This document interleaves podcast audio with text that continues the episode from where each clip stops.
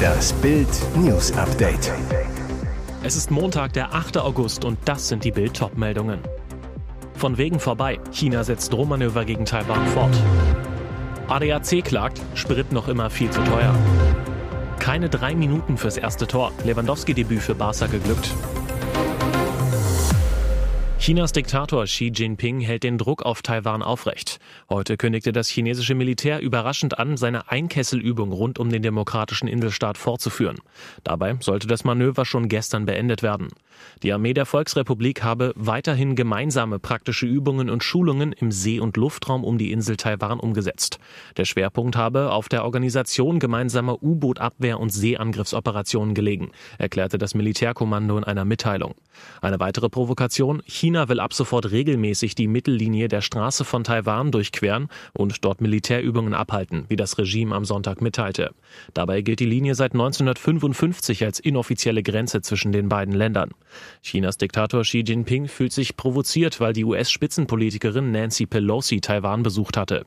Der Diktator betrachtet Taiwan als abtrünnige Provinz Chinas. Pelosis Visite, immerhin der höchste Besuch aus Amerika seit 25 Jahren, ist für das Regime in Peking eine krasse Einmischung in Chinas innere Angelegenheiten, so ein Sprecher des chinesischen Außenministeriums.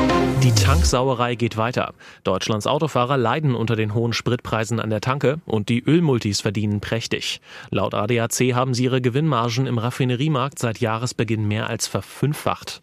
Ein ADAC-Sprecher erklärte auf Bildanfrage, gemessen am Rohölpreis und Dollarkurs ist Benzin derzeit sehr deutlich zu teuer. Der Verdacht, die Multis geben die sinkenden Rohölpreise an der Tankstelle offenbar nicht weiter. Denn Fakt ist, seit Mitte März ist der Ölpreis um etwa 26 Prozent gesunken. Er ist damit auf dem Niveau wie vor Russlands Angriff auf die Ukraine. Obwohl Tanksprit aus Öl gemacht wird, ist der Spritpreis aber deutlich weniger gesunken. Der Benzinpreis verringerte sich nur um 21 Prozent, der Dieselpreis ging sogar nur um 18,5 Prozent nach unten. Der Appell des ADAC, Autofahrer sollen zu teure Tankstellen bewusst umfahren und bei günstigeren Konkurrenten tanken. Große Erwartungen, große Enttäuschung. Das 9-Euro-Ticket sollte nicht nur die Verbraucher in Krisenzeiten entlasten, sondern auch die Verkehrswende einleiten. Die Hoffnung, die Deutschen lassen das Auto stehen und setzen stattdessen auf Bus und Bahn. Das sei schließlich auch gut fürs Klima. Doch erste Untersuchungsergebnisse zum 9-Euro-Ticket legen nahe, dass die Deutschen trotz Billigticket genauso viel Auto fahren wie vorher. Das Ticket führt insgesamt sogar zu mehr Verkehr. Viele der aktuellen Daten muss man mit Vorsicht genießen, sagte der Projektleiter öffentlicher Verkehr des Interessenverbands Agora Verkehrs Verkehrswende Philipp Kursok der dpa. Das, was vorliegt, sind allerdings sehr alarmierende Daten. Es deutet darauf hin, dass mit dem 9-Euro-Ticket mehr Verkehr erzeugt und vor allem kaum verlagert wird. Ernüchterung, der Versuch habe damit keine positive Klimaschutzwirkung, möglicherweise sogar eine negative, sagt Kursok. Es deutet sich an, dass wir hier keinen klaren Klimavorteil mit dieser Aktion haben. Unter anderem bei Befragungen des Verbands deutscher Verkehrsunternehmen als auch bei einer Untersuchung im Großraum München war zuletzt herausgekommen, dass lediglich knapp drei Prozent der Befragten ihr Auto stehen ließen. Er ist auch im neuen Trikot immer noch der alte. Neu Barcelona-Star Robert Lewandowski hat bei seiner Startelf-Premiere im ehrwürdigen Camp Nou gleich alle Barca-Fans begeistert. Nur drei Minuten dauerte es, ehe Lewandowski gestern Abend das erste Mal in Blau-Rot jubelte. Gegen den mexikanischen Club Unam Pumas um Barcelona-Legende Dani Alves feierte der polnische Stürmer seinen Premierentreffer. Nach einem Steckpass von Top-Talent Pedri umkurfte der Ex-Bayern-Stürmer den gegnerischen Keeper, verzögerte einen Moment und schlänzte den Ball aus ganz spitzem Winkel in die Maschen. Nur zwei Minuten später setzte Lewandowski noch einen drauf. Der polnische Nationalstürmer legte für Pedri auf, der das schnelle 2 zu 0 erzielte. Lewandowski wurde nach noch einem Assist in der 60. Minute unter tosendem Applaus ausgewechselt. Barcelona gewann ohne Probleme die traditionsreiche Gamper-Trophäe, die der Club immer zur Saisoneröffnung ausspielt. Im Anschluss an die Partie wurde Lewandowski zum Man of the Match gekürt. Ein Tor, zwei Assists, die Fans lieben ihren Neuzugang schon jetzt.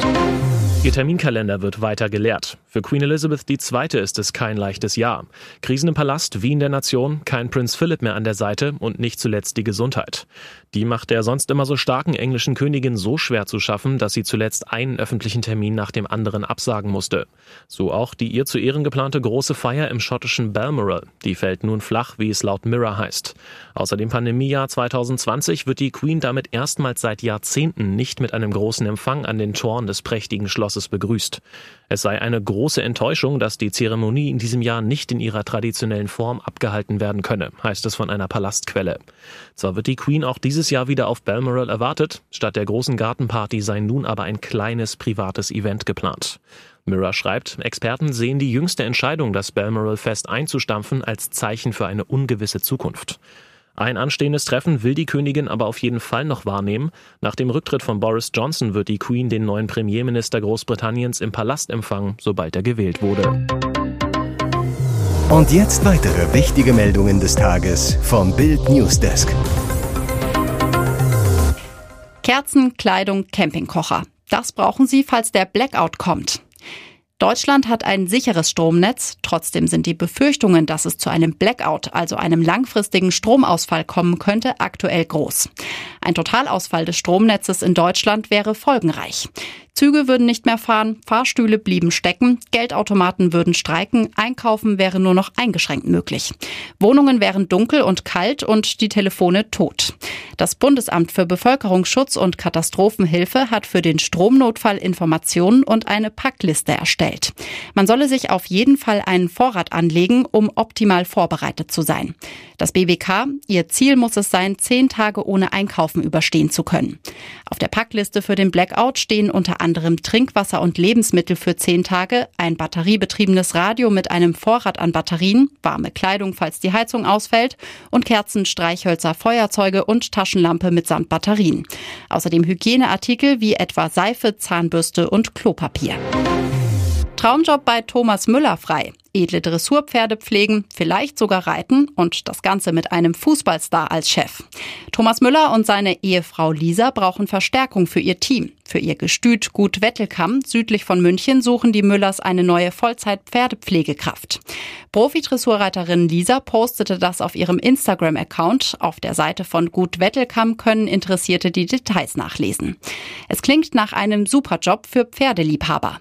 Die Aufgaben Pflegen und Versorgen der Pferde, Vorbereiten und Nachbereiten für die Trainingsarbeit der Tiere unterm Sattel und Behandlungen am Pferd.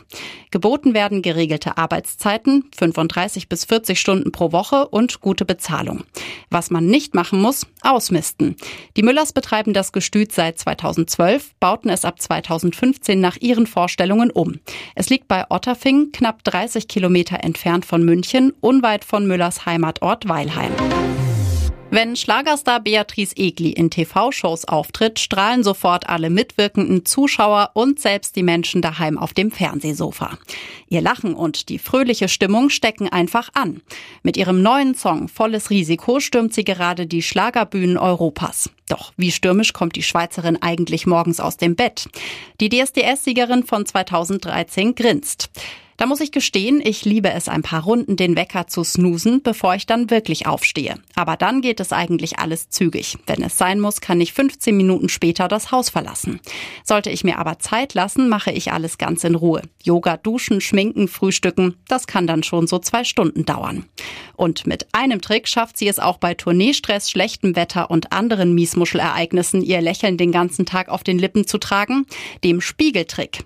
Ein fröhliches Morgenritual, bei dem Bea Beatrice 60 Sekunden ununterbrochen in den Spiegel lächelt. Hier ist das Bild News Update. Und das ist heute auch noch hörenswert. Es geht steil hinauf und hinab, rasant in die Kurven, schräg durchs Tal. Auf 532 Metern Länge verspricht die Achterbahn im Wild- und Freizeitpark Klotten in Rheinland-Pfalz Nervenkitzel für die ganze Familie. Doch am Samstag fuhr eine Besucherin auf der Bahn in den Tod. Gegen 16.30 Uhr geschah das furchtbare Unglück. Die 57-jährige Frau aus St. Wendel im Saarland flog aus dem Viererwaggon in die Tiefe. Ein Augenzeuge zu Bild. Sie wurde in das schwer zugängliche, dicht bewachsene Gebiet in Richtung Mosel geschleudert, musste zunächst gesucht werden. Als die Retter sie fanden, versuchten sie noch, die Frau wieder zu beleben, vergeblich. Der Augenzeuge, dessen Tochter kurz vor dem Unglück mit der Achterbahn gefahren war, sagt, niemand hat manuell kontrolliert, ob die Sicherheitsbügel fest sitzen. Wie das Unglück geschah, ob tatsächlich die Technik versagt hat, muss jetzt die Polizei klären. Wer ist der BVB-Profi, gegen den die Staatsanwaltschaft Dortmund wegen verschiedener Fälle von häuslicher Gewalt ermittelt? Der zwölfmalige Nationalspieler Nico Schulz, 29 Jahre, wechselte 2019 für 25,5 Millionen Euro Ablöse von Hoffenheim nach Dortmund. Doch die Erwartungen konnte der gebürtige Berliner nie erfüllen. Seine Mutter ist eine Deutsche, sein Vater ein Italiener. Auch Bruder Gianluca trägt das Fußballgehen in sich, kickt in der zweiten Mannschaft von Hansa Rostock. Schon mit sieben Jahren spielte Schulz, der für seine Profikarriere vorzeitig die Schule abgebrochen hat, für Hertha BSC. In Berlin lernte er auch seine große Jugendliebe Maria kennen. Mit ihr hat er zwei Kinder. Sein Kind mit Ex-Partnerin J, die ihn angezeigt hat, ist fast zwei Jahre alt. Schulz gilt in der Öffentlichkeit als zurückhaltend. Seinen Instagram-Account hat er am Freitag gelöscht. Weitere spannende Nachrichten, Interviews, Live-Schalten und Hintergründe hört ihr mit Bild TV Audio. Unser Fernsehsignal gibt es als Stream zum Hören über TuneIn und die TuneIn-App auf mehr als 200 Plattformen, Smart Speakern und vernetzten Geräten.